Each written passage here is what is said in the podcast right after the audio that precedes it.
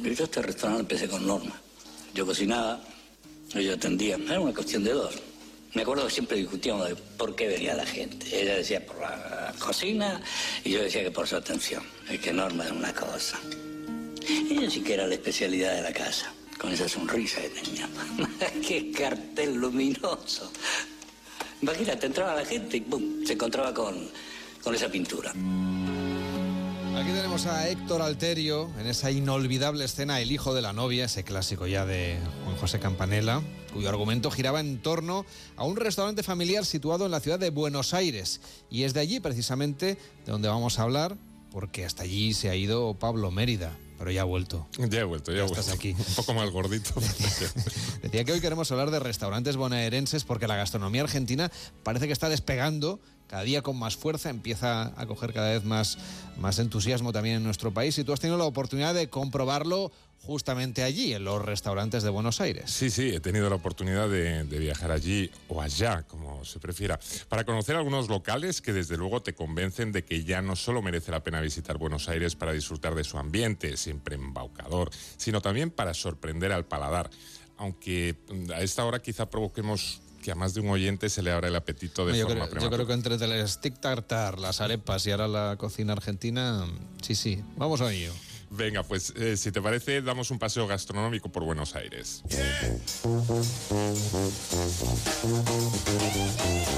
Pues en realidad eh, la aventura gastronómica la empecé desde que despegué, porque viajé con Level, que es la aerolínea de bajo coste y larga distancia de IAG que ofrece vuelos directos desde Barcelona a Buenos Aires. además, este verano opera rutas también a Santiago de Chile, a Nueva York, a Los Ángeles, a San Francisco, a Boston. Tú elegiste Buenos Aires. Buenos Aires, eso es, eh, porque además eh, mm, tiene unos precios realmente competitivos y esta joven aerolínea, que fue creada en 2017, practica la filosofía del Fly Your Way para que cada cliente personalice el viaje a su gusto. ¿Eso qué quiere decir exactamente? Bueno, pues quiere decir que igual que antes de volar tú eliges el asiento que te apetece ocupar, desde su plataforma online puedes reservar todo lo que quieras para hacerte el vuelo más confortable, incluyendo los menús. Eh, cuentan con una amplia oferta gastronómica en la que puedes encontrar desde un poke de salmón hasta pasta al pesto, pasando por un pollo al curry con arroz basmati. O sea que en el avión tú ya vas abriendo boca, ¿no? Ya empezabas la ruta desde ahí. Sí, digamos que ya mientras vuelas, como te da tiempo porque el vuelo es larguito, pues vas entrenando, vas a, mm, poniéndote un poco a tono. Pero realmente eh, cuando llegas al centro de Buenos Aires es cuando comienza el festival.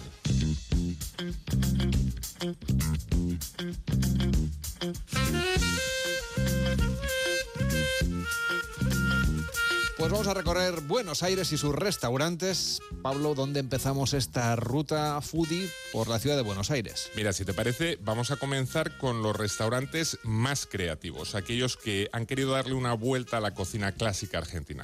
Y posiblemente el más atrevido sea Casa Caviá, un precioso restaurante que está situado en Palermo Chico y que cuenta con unas salas blancas, luminosas, decoradas con un gusto exquisito, que te hacen creer más que estás casi en una sala de lectura que en un restaurante, porque los libros y los pliegos antiguos forman parte de la decoración.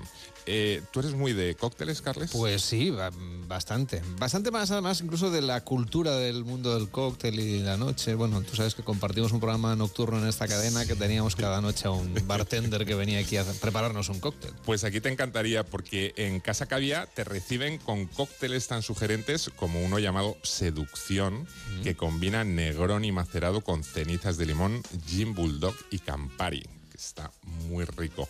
Luego te sorprenden con platos hechos con productos de temporada, la mayoría de ellos cultivados en su propia huerta agroecológica que son platos como el profiterol con tomates de temporada, el flat iron marinado en chimichurri o la creme brûlée de banana. Oye, suena todo muy bien. ¿eh? Pensaba que ibas a hablar de asados y nos traes aquí cosas sofisticadísimas. Mucho más sofisticadas. Otra absoluta maravilla, situada en el corazón del viejo Palermo, es el Mengano, un bodegón argentino pequeño y acogedor que cuenta con una más que generosa selección de vinos para saborear una audaz reinterpretación que el chef Facundo Kelemen hace de los grandes clásicos porteños.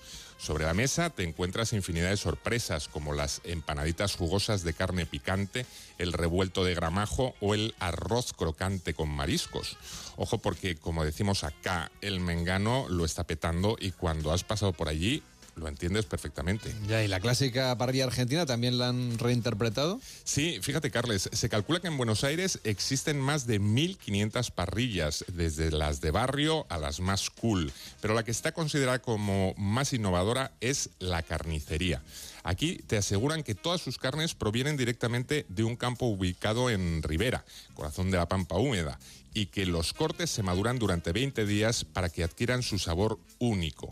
Puedes disfrutar como entrantes de la proboleta ahumada y una sabrosísima molleja para luego abandonarte al corte parrilla acompañado con papas a la sal y repollo. Exquisito. Mm, está todo buenísimo. Oye, todavía no me has hablado de los dulces, de los postres y me consta que en Buenos Aires valoran mucho lo de los dulces. Tienes toda la razón. Y que hay más allá del dulce de leche y muchas otras cosas. Sí, muchas, muchas. Y cuentan con su propio santuario, que es la confitería La Ideal en el microcentro de la ciudad. Este es un clásico con mayúsculas, ¿eh? es un salón majestuoso de decoración un tanto sobrecargada que data nada menos que de 1912 y cuyo fundador, curiosamente, fue un comerciante gallego llamado don Manuel Rosendo Fernández.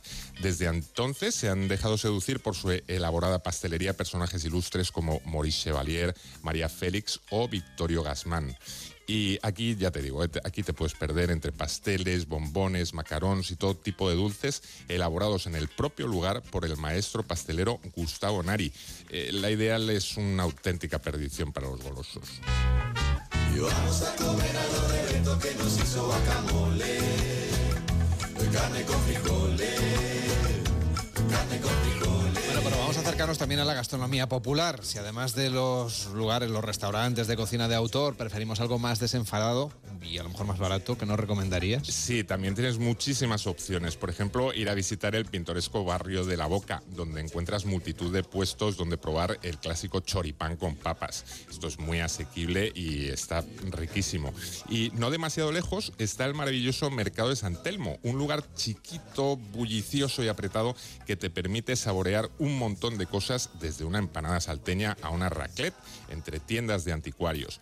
Además, eh, desde el mercado hasta prácticamente la Plaza de Mayo, los domingos montan un mercadillo repleto de tenderetes de artesanía que es súper curioso y mucho más moderno y espacioso, ya que hablamos de, mercados, que bueno, esto es una moda que ahora se ha extendido prácticamente por todos lados, ¿no? Lo de que vayas a un mercado que lo han reconvertido en pequeños lugares donde poder probar cosas, es el Mercado de los Carruajes, en el barrio porteño de Retiro, en un edificio que forma parte del patrimonio histórico de la ciudad y que antiguamente albergaba las cocheras presidenciales.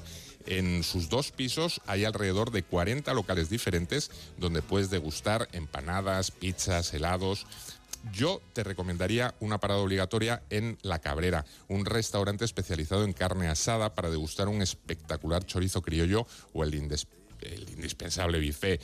Eh, está relativamente cerca de Puerto Madero, para luego poder darte una, un paseito y bajar un poco la comida, porque realmente sales de ahí mm, doblado. Y tengo entendido, Pablo, que algo que está muy de moda últimamente en Buenos Aires es la posibilidad de cenar por las noches en locales así como de moda, ¿no? Donde luego te puedes quedar y tomarte una copa. Sí, así es. Eh, para acabar nuestra ruta gastronómica por Buenos Aires, nos vamos de clubs. Llega el club con el combo, rápido, lejos. Se pintaban los labios y la copa como espejo. Se acercó poco a poco y yo queriendo que me baile. Luego me dijo, vamos que te enseño.